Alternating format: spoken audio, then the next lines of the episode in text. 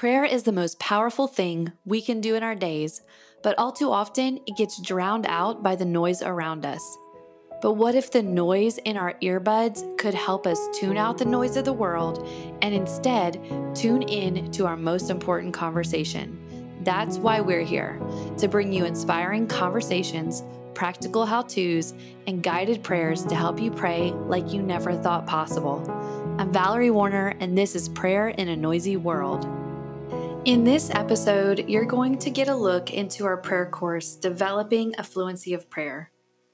In the course, we talk about how prayer is our most important conversation, and we walk through different modules keeping with this theme of learning a new language. We cover immersing in the culture, which is learning who God is, experiencing different dialects, where we learn different techniques to try, along with seven other modules. In one, we go over how to use the phrasebook. This covers how to use the Bible in our prayer lives. When we don't know what to say, we have God's very word to guide us in how to pray and what to say. Today, I'm going to share some of the teaching of that lesson right here. But if you want to check out the whole course, go to valmariepaper.com to see details. The course is $125, but you can go through it with friends or a small group. And right now, you can grab the course and one of our spiral journals for less than the actual cost of the course. I'll put the link for all that in show notes. Okay, now let's talk about prayer and scripture. We can talk about these as two primary ways to connect with the Lord and grow in our faith, but sometimes we can speak of them separately. Over the last few years, I've been amazed to see how intertwined they are. Andrew Murray said, Little of the word with a little prayer is death to the spiritual life.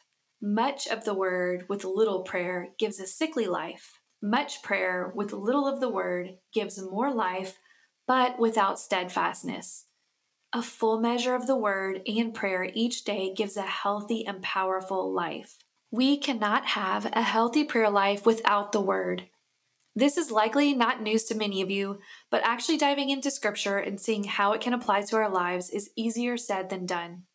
I remember reading one of Stormie Omartian's books on prayer probably 10 years ago, and what caught my attention was how much scripture was embedded in her chapters and prayers.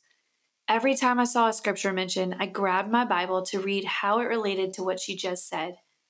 The approach made me hungry for the word like I'd never been before. Each prayer was dotted with scripture references, and her prayers were strong because they were based on truth. It's hard to pray for something we aren't sure of. What if I'm just asking God for something He doesn't want for me?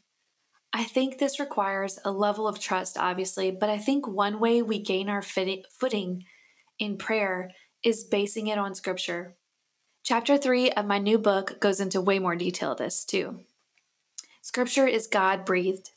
To be able to utter promises in the Word that come from the very heart of God through man is incredibly powerful. I want to walk us through how to apply the word to our prayer life. When you don't know what to say or how to say it, you can pull out your phrase book and speak with confidence. I think there's pretty much two ways to incorporate scripture in prayer. Either we're using scripture to lead us to prayer or prayer to lead us to scripture. First, we're going to go over how to take scripture that leads us to prayer. One interesting technique that I've heard is from Ben Patterson called the three R's he believes any verse in the Bible can be turned into one of these three types of prayers, and many verses can actually be all three. One, rejoice. Two, repent. Three, request. Here's an example I came up with using one of my favorite verses. Psalm 16:11 says, "You make known to me the path of life. You fill me with joy in your presence, with eternal pleasures at your right hand." So to see that as an example of a prayer of rejoice, Thank you, Father, for being the source of my joy and showing me the path of life. For a prayer of repentance, Lord, forgive me for following other paths and forgetting who is the joy giver. A prayer of request. Give me a heart to follow your path instead of my own and to live in your presence. This is a very simple technique that can transform the way that we pray as we read scripture. Now, from prayer requests to scripture. Attach scripture to the most common prayers that you pray. What are the things that you pray daily? Can you attach scripture to them? After years of praying the same four things for myself every single day, after years of praying the same four things for myself each month, I started writing a verse that corresponded with it. As I went to pray these things I've prayed over and over again, I would open my Bible, and that scripture added so much life to a prayer I've prayed thousands of times. If prayer feels boring, adding the very words of God can add new life to that.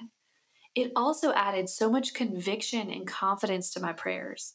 Think about the prayers you pray most and search the word for scripture to attach to this. An overall knowledge of scripture and its context is so important. Someone who is approaching prayer without this biblical worldview might tend to focus on what they want for themselves. And you can find any verse to back up something if you can take it out of context. So just keep that in mind as you search. You don't just want to have these cherry picked verses that have nothing to do with what you're actually praying. I would highly recommend that as you read your Bible, start to recognize what scriptures tug at your heart that you want to make your own prayer and add them to your worksheet or prayer journal. A few resources that I really love that incorporate scripture into prayers are Jodie Berndt's books, Praying the Scriptures for My Life and for My Children, as well as Sara Hagerty's book Adore, and Tony Evans' Praying Through the Names of God. And I have to mention our book, Springboard Prayers. Check out these resources if you want something to help get you started. Now, let's talk for a few minutes about equipping your war room. Here are a few things that you can keep handy as you pray. Number one, verses that emphasize who God is. I cover this a lot in the book, and I know I keep going back to the book, but so much is in there. But in the first chapter, we talk about laying a foundation of knowing who God is. We cannot pray confidently if we don't know who He is.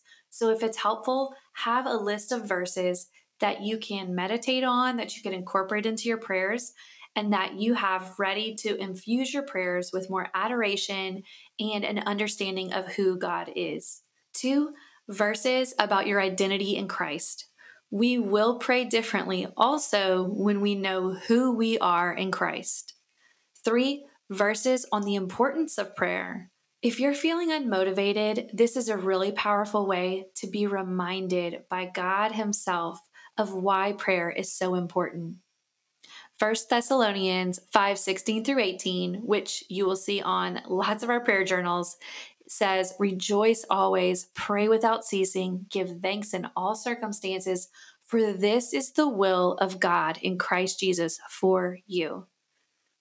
Number four, scripture for common prayers. I've already mentioned it, but whatever you pray often, tie it to scripture. If scripture cannot be found to back it up, pray and ask the Lord to reveal if it aligns with His will. And feel free to discuss this with a trusted friend or a pastor as well. There you have it some tips on how to pray using the Bible. Your action step today is to simply open your Bible read a verse, and see if you can make it a prayer of rejoicing, repenting, or request. Thanks for listening. Join us Friday for a prayer for wisdom as we pray over how to incorporate scripture into our prayers. And next week, as we talk to Sara Hagerty about adoration, and I'm going to share my favorite books on prayer. You guys have a great week.